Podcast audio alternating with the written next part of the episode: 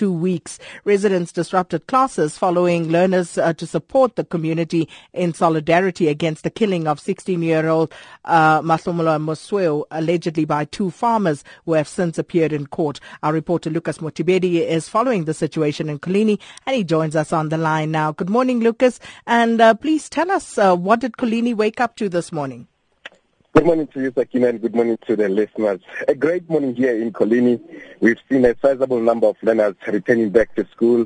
It is a great morning here, and we have spoken to some of the locals who are very much appeased by the sight of this morning where some of these learners have returned. But also, it is important to note that not all of them have been reported for, for schooling this morning uh, for different reasons. Uh, we are told that some of them are still going to report. We are yet to speak to the principal of the schools uh, to see as to how many have reported this morning. But to, to, to, to, to confirm to you and the listeners is that Coligny is back to normal.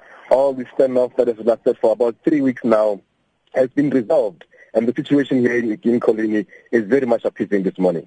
Have the residents started rebuilding and uh, cleaning up, mopping up the town, and um, are businesses open? Of course. Um, sometime last week, mob operation began here in Coligny. We've seen several business uh, uh, starting to operate. Your local garages, which have been closed for the last three weeks, have opened this morning. And we have spoken to some of the Pakistanis um, and some other um, foreign nationals who their shops were looted. Um, they're still struggling. You remember that some of them, um, their goods were stripped off, all of it and they are still struggling to open, but we are told that some of them have already opened and are starting to operate. So it remains to be seen as to what will happen to others. You remember there were about 89 of them who were affected by these protests, but at least about 10 have already started, and we are yet to see as to what will happen next. Um, last, last week we have spoken to the provincial government whether are they going to assist all these uh, uh, foreign nationals. Some of them who have lost their documentation, some of them have lost vital documentations like your ID, your passport, what is it that is going to open, rather, what is going to uh, happen with, with, with, with, them. But you are told that some of them are still stuck and, and, and, and, and, and, and, and some negotiations between them and their locals. Remember the standoff, rather the, the, the, the, the, the standoff between them and the were not resolved because some of them were accusing them of, of, of other things that were out of um, the initial uh, uh, agenda, which was the, the bail application. So we are yet to see as what will, what will happen to them. But as, as it stands right now, um, businesses have been opened and everything is going well so far. And uh, also, Lucas, uh, Premier Supra Mahumapelo was in Coligny on Friday in a bid to forge uh, better race relations. How did that effort go? Well, Sakina, that created mixed feelings from locals. Some of them were really not happy. In fact, we've spoken to the family of the deceased Matlhomola Mosweu, and fortunately we managed to track one of the accused family, which was Philip Schutte.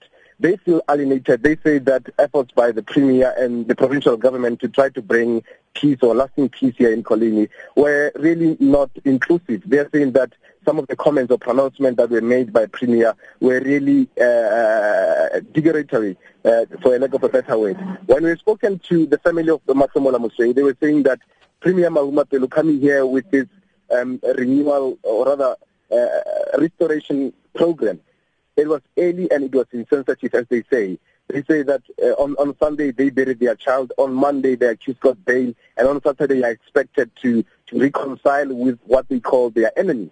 So they say that the, the premier, or rather the program was ill-timed. From the other side, when we spoken to some of the locals, premier in fact was, was here on, on, on, uh, on, on Friday, but it, it was not really a, a, a well-welcomed visit by the Premier. Remember, some of the locals were expecting a pronouncement by Premier to say the bail, or rather the accused, has been taken back to the South Sakina. But he, he came here and he promised them that um, well, his legal team are busy now applying for an urgent court application for a leave to appeal. Uh, we are told that some of the people that will be there will, will comprise um, Zola Majavu, who the Premier said he wants personally to be in this case. But the, the, the, some of the residents were very much aggrieved by this. They said that they are not happy with the slow or rather the slow pace by provincial government to appeal. We tried to speak to the court registry. We tried to speak to some of the court managers here in Coligny and then in Mafikeng to see whether the, the, the, the premier has already filed in a court application. And we are told that that has not happened. And that one, we, we, we've spoken to some of the locals who are they are not happy with the current snail pace. Well, thank you so much for that update. Our reporter Lucas Motibedi in Coligny. And time now for the latest news with Nomsa Mduli. SAFM, South Africa's news and information leader.